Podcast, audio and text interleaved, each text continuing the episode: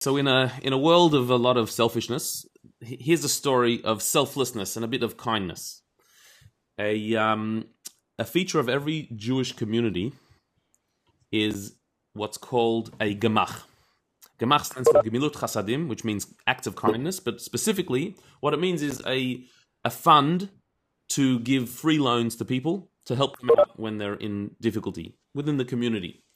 And the concept of Gemach started off as free loans of money, but it's expanded to also include lending or giving out objects, property, things that people need. So, for example, many communities will have a gemach of wedding dresses that somebody can come and borrow a wedding dress instead of having to pay a fortune for one. Those who are needy can borrow a wedding dress for their wedding and uh, give it back later for free. Doesn't cost anything.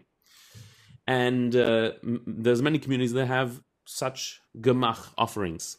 Then there's an extension of that, and that, that is more than a gemach, but like a shop, a clothing shop, a community clothing shop where you don't have to pay, where people donate their old clothing, and poor and needy people will come and choose things that they need and just take them for free, absolutely for free.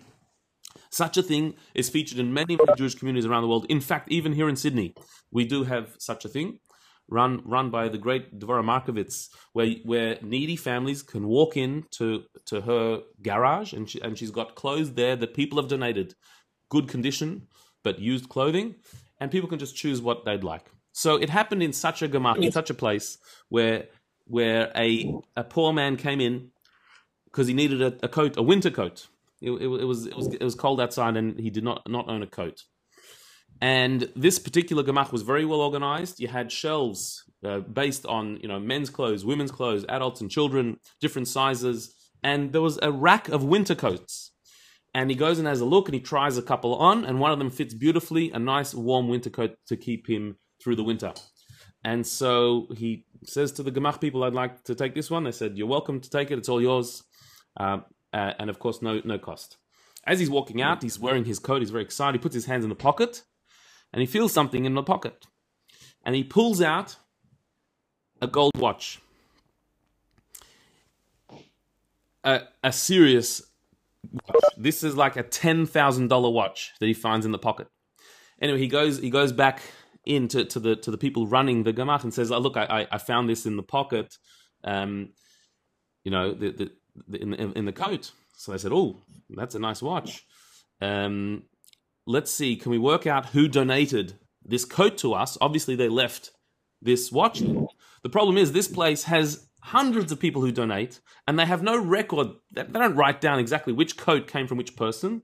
And they realize that there could be one of, of 100 people who gave this coat, and they have absolutely no way of tracking who donated the coat and therefore whose watch is it. The watch itself is a beautiful watch, but doesn't have any engravings, any names, any identifying features on it. So therefore, there is no way they're going to be able to find who this watch belongs to. So, what happens? Well, the people at the Gemach say, "Well, you chose the coat, so therefore you keep the watch. It's it, it, com- it comes with with the coat. It, it's it became your coat. We gave it to you, so the watch came with it. It's yours." The guy says, "No, no, no, no. I insist. It should go to you. You should keep the watch. It's your it's your Gemach. It's your place. You should you should hold to it, and it should it should go to, to, to you. And arguing back and forth. Who should keep the watch? The Gemach, this organization that is giving out the the um, clothing, or should it go to the lucky man who donated this coat and he found it in his pocket? Who should keep this watch?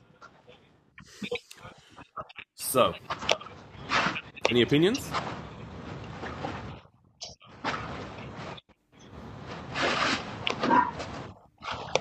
Yeah, I think that the um, I, I think the guy that found the watch to keep it.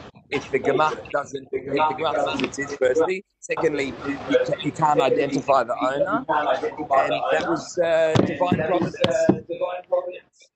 Agreed. Okay. Okay. And he's insisting that no, it was your coat that you gave me, but I took the coat. Not not you didn't give me a watch. The watch remains yours. And and you should use it for your gemach. Use it for the community. That's what he's insisting. So here we've got two, two, two parties being altruistic and giving. We're going to analyze who does the watch belong to. Of course, you can do with it what you want. You can donate it to whoever you want. But who does this watch belong to now? It no longer belongs to its original owner because that person lost it at whatever stage, has given up on finding it, has no way of, of, of being tracked. So we can't go back to the original owner. That, that, that, has been lost. The question is, did the watch become the gemach, this this uh, this uh, free free uh, clothing store? Does it belong to them, or does it belong to the recipient of the jacket of the coat? So we have a good precedent for this in the Talmud. The Talmud in Tractate Bava Metzia talks about a person who is renting a, a house, and they find inside one of the walls of the house a hidden treasure. They find treasure in the house. So the Talmud uh, uh, assesses who does this treasure belong to? He's renting the house, but he found the treasure. So who does who who does it go to? Says the Mishnah in Bava Metzia that that money goes to the finder, the, the the the person renting the house who finds it. He can keep this treasure. Why? Because if the owner of the house says, "Hey, that's my treasure," the renter can say to him, What do you mean it's your treasure? This treasure comes from the Amorites.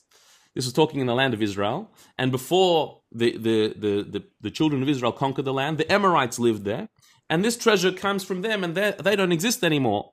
It's not your treasure, it's my treasure, says the renter, because I found a lost treasure. So the Talmud says, well, one second. How, how can he say that this treasure comes from the Amorites? Maybe it came from the, the, the house owner. Maybe he put it there. And the Talmud answers because if you can see the treasure is so rusty that it's been there for generations, it's, it's, it's, it wasn't just put there recently. If it was put there recently, so then the homeowner can argue it's mine. But if it's been there for generations, who knows where it's from? So then the the renter can say this this is from the previous uh, uh, inhabitants of the land.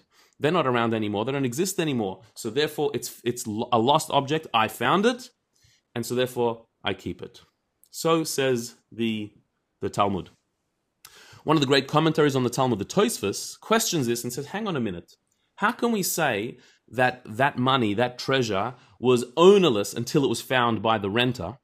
It was in the wall of the house. The house is the property of the owner of the house. He, he owns the house. And there's a principle in Jewish law that your property is an extension of your hand. Just like if you found something in your hand, it's yours. If something was found in your property, it's yours. It's in your property. So therefore, it's what's called a kinyan chatzer in, in halacha, which means that your property is an extension of your hand. It acquires on your behalf. So therefore, tr- hidden treasure that was found in somebody's wall should be his. It's his wall. The fact that the renter found it, but he found it in, in the wall of a house owner. His house is extension of his hand. It should go to the house owner. So the Tosfos asks, why does the Talmud, why does the Mishnah here say that the, that, that the treasure goes to the finder? Why doesn't it not automatically belong to the owner of the house? So Tosfos answers an interesting question and uh, answers this question interestingly and says that when do we say that your property is an extension of your hand? Only when something is found in it that was expected to be found but something that actually was expected to stay there forever, that nobody ever would have found, the fact that the founder found it, he happened to find in his wall a treasure, that your property cannot, cannot acquire for you. Again, when do we say your property acquires on your behalf? For something that was likely to be found, but something that was most likely to never be found. And the fact that it was found was quite quite a, a, an a, extraordinary circumstance, such as treasure hidden in a wall. People don't open up their walls normally. People don't smash down walls looking for treasure. So it was a freak that it was found. In such a case, your property does not acquire for you, says Tosfos. So let's just review. We've we've said a few principles here.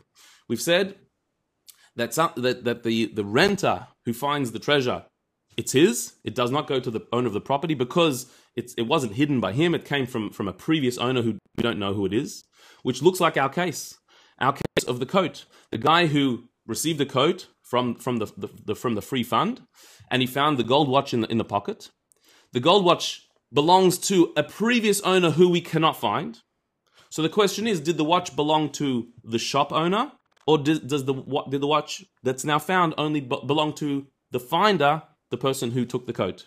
So, according to this Mishnah, the person who finds a treasure in his rented property keeps it. Here as well, we should say the person who finds the watch in his pocket, he should keep it. And it is a quite it, it could be argued that it is a quite a, a good parallel because why does it belong to why don't we say that the shop owner had this coat and the watch in his property? Doesn't his property acquire for him any lost property, anything that, that that's there? Why doesn't much get acquired to the, the, the, the owner of the shop? Well, it's the same as the treasure in the wall, that it was unlikely to be found. It was it was hidden in a in a pocket. So it's, when it's sitting in his house, when it's sitting in on the shelf, who's going to find it? It's not found.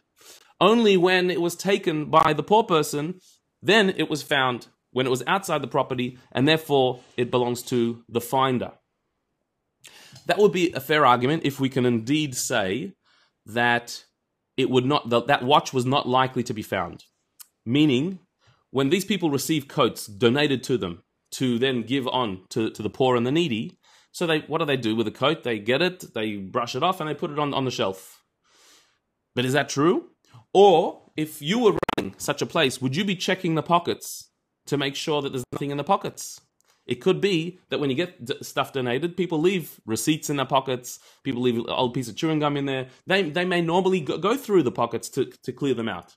If that would be the case, so then it would be expected that they would find what's in the pockets, unlike the treasure in the wall, and therefore you could argue back that no, the poor guy shouldn't be keeping it. It should actually belong to the owners because it was something that was likely to be found, not something unlikely to be found.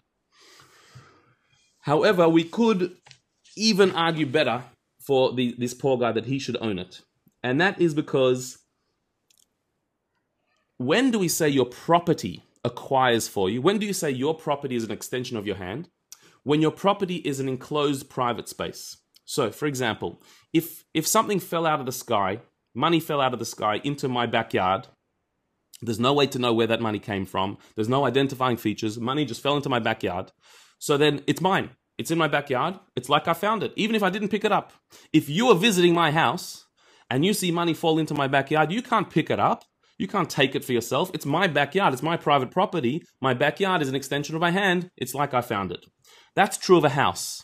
However, a public space, even if it's privately owned, but a, a space where the public is allowed to co- congregate, you can't say the same thing. So, if money flew into a shop and, and, and into the window and fell in a shop, well, that shop is a public space. Anyone can walk around there. So anyone can pick it up. The shop owner can't say it's mine because it fell into my property. Anyone can pick it up because anyone has a right to be there. It's an open space, it's a public space, even though it's privately owned. Therefore, here as well, with our, with our case of the watch that was found in the coat, because the property, the, the, the gemach, is a place where anyone can come in in order to, to shop for free and, to, and, and take, take what they need. So therefore, something found in that space is not automatically acquired by the shop owner. It is acquired by whoever finds it.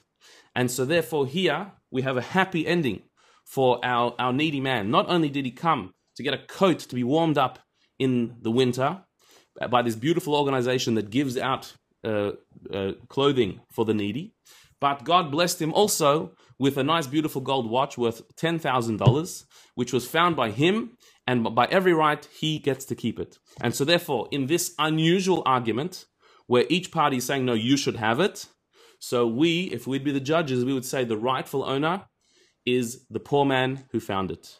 And he should be blessed to not be poor anymore.